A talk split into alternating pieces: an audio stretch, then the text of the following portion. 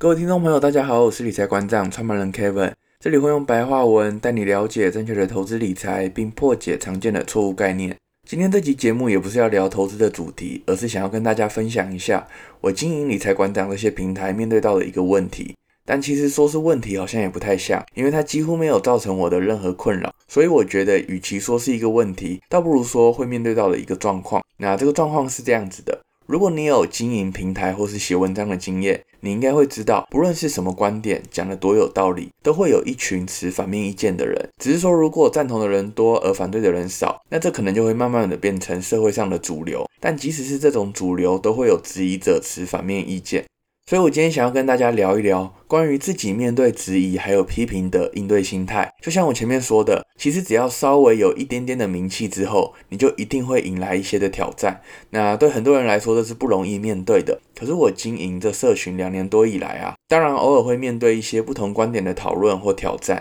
但至少我觉得我在面对这些质疑批评的时候，都可以很自然、很轻松的在处理。所以今天我想把我自己的一些想法分享给各位。你不一定要经营平台或是写文章，只要你的生活或工作，甚至是人与人的相处上，常常会被质疑批评，而且后续都让你的心情很差，难以调适的话，那我觉得就很值得听听看我的三个建议。好，那就正式进入今天的主题。首先你会发现有很多心灵成长的文章或鸡汤，会教你不要太重视别人的想法，要你为自己而活。我认为这种说法可能只对了一半。你当然是要为了自己而活，没有错。可是到了某种极端，如果你完全排除其他人的建议，反而会让你错过了改变并优化自己的机会。所以第一个我想要给各位的建议是，不要总是把每个提出意见的人都当作酸民。事实上，我反而觉得，如果对方能提出有意义的建议或是回馈的话，这比单纯的称赞还要更重要。所以就我来说，当有人提出跟我不一样的观点的时候，不管是质疑我，或是要跟我讨论事情，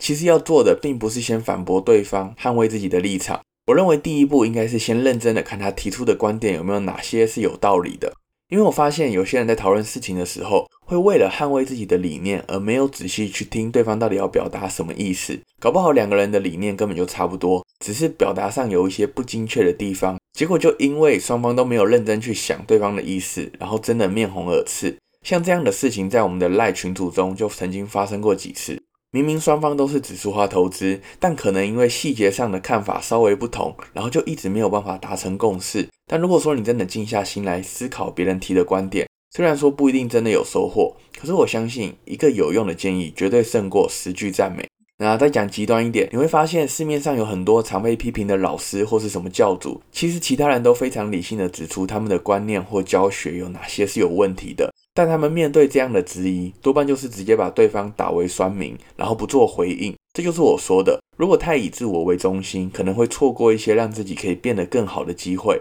那当然，我觉得有些理念必须去好好坚持。可是当对方可以提出很充分的证据来讨论的话，那一直视而不见，我认为也是不对的。好，再来下一个建议是，不要把特例看得太重。你原本就不可能让每一个人都喜欢自己。甚至我认为，如果真的没有任何反对者的话，对你来说反而是一个不好的现象，因为这代表两种可能。第一个可能性是你太没有立场，这种人会表现得好像很客观，可是过于客观就是没有中心思想。当然，你可以各个面向都有涉猎一些，但其实很多时候不同的策略之间原本就是有冲突的。如果你的观众发现你一直没有一个中心思想，而且会推一些观念矛盾的内容，我不觉得这会是一个好的结果。那第二种会让你没有遇到反对者的状况呢？可能就是你还不够有名，因为某种程度来说，你让人愿意花时间质疑你、批评你。先不管你本身的内容如何，至少你让更多人看见了。那当然，就如我第一个建议所说的，你也不要因为很常被批评，然后就沾沾自喜，觉得自己好像出名了。除非你是想走那种反面行销的人。目前网络上应该就有蛮多这种例子，比如说吃屎哥啊、邓家华啊，基本上他们就是透过其他人的批评来打造自己的名气。我相信这不会是一般人期望的走红方式，但我只是想要表达，一个稍微有点知名度的人，大部分都很难避免批评的，所以去期望所有人都很喜欢自己，可能有点太不切实际了。我会建议可以把更多的专注力花在喜欢自己的人上面。有些创作者可能会一直太 care 谁对自己有什么批评。我觉得就像我前面所说的，你当然应该先去好好审视自己一遍。那如果你认为目前自己没有什么问题，与其你一直为了对你没兴趣的人而努力，你倒不如增加跟原先既有读者的黏着度。事实上，我认为你有几个朋友，或是你有几个追踪者、几个粉丝，这根本不是最重要的事情。更重要的是，这一群人或是这群朋友跟你有什么样的连结度。如果讲现实面一点，你能帮助他们解决哪些问题，或是他们能带给你哪些好处？虽然说我觉得不该把利益摆在第一顺位，可是毕竟人跟人之间的相处，最终还是会回归到你能提供什么样的价值。所以第二个我想要分享的建议就是，你不要期望每个人都喜欢自己，偶尔少数的特例，我认为忽略即可，不要看得太重，应该把更多时间花在支持自己的人身上，想办法提供更好的价值给他们，然后进而增加彼此的黏着度。好，那最后一个我想要给大家的建议是，控制自己可以控制的事情。其实这条有点像是前面两项建议的一个统整结论。有些东西需要耗费很大的精力才能做到，甚至根本无法控制或改变。那我们就不要浪费资源在它上面。举例来说，我在推广指数化投资的概念的时候，我们投资讲究的是投资期限要拉长，需要有很大的耐心。那长期下来，你就会看到非常丰厚的成果。可是如果有一个人就已经笃定，他想要在短期内就看到很大的获利，遇到这种人，其实你也没有办法很快的改变他们的观念。你就不一定要花太多时间让他们马上认同你，他们当然会觉得指数化投资可能平均年化报酬五趴到十趴，有点赚得太慢。那我认为你受到这种类型的批评也不用太过在意，因为对于他们来说，他认为短期就要看到成效这一点原本就不是你可以控制的，你不用去在乎一群认为短期就要看到成效的人怎么批评你。可是你可以专注在自己可以控制的部分。比如说，你可以提出一些数据来证明为什么太过关注短期的涨跌，不止让你赚不到快钱，长期来说多半还会落后我们的市场报酬。也就是你一直在纠结对方为什么要去在意这个点，其实意义不大。你可以把资源拿去看是要让既有的认同者对你更有信任感，或是举出实际的说明来让原先的反对者有不同的想法，把自身的资源与努力花在你可以控制的事情上面。这是一个非常重要的观念，但你会发现很多人反而都是一直在纠结无法改变的事实，我觉得就非常可惜。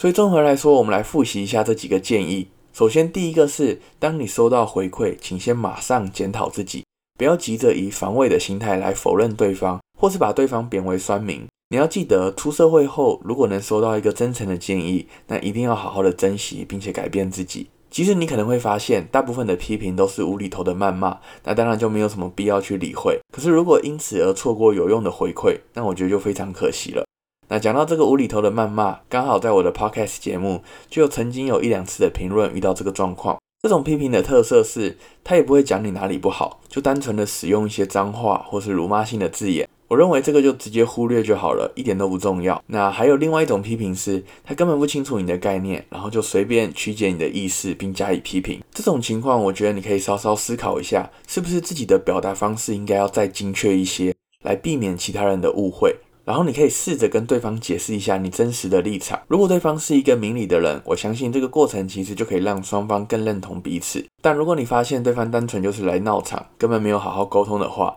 那这就是我的第二个建议。原本就很难期待所有人都喜欢自己，你应该把资源与精力花在更值得而且你可以控制的事情上面，不要纠结一些你已经无法改变或是无法挽回的事情。好，那以上就是我个人觉得在面对批评或质疑应该具备的心态。一直以来，我觉得我是蛮能接受批评与指教的，只要是我能调整的部分，我一定就会越做越好。像我们指数化投资的概念，我也都很欢迎有不同看法的人可以提出讨论。我相信很多时候真理就是越辩越明，而且不管是投资、人际关系、职业规划或是健身等等的问题都很像，他们都是需要一个长期而且宏观的角度来切入，保持耐心，然后理性的面对各种突发状况，然后重点是专注在你可以控制的事情上面，无法控制的部分就不要纠结了。好，那今天的节目内容就到这边，希望各位喜欢今天的分享。如果你对本期节目或是指数化投资的概念有任何的建议或批评，都欢迎你留言告诉我。如果你想观看更多资讯，欢迎到我的网站、IG、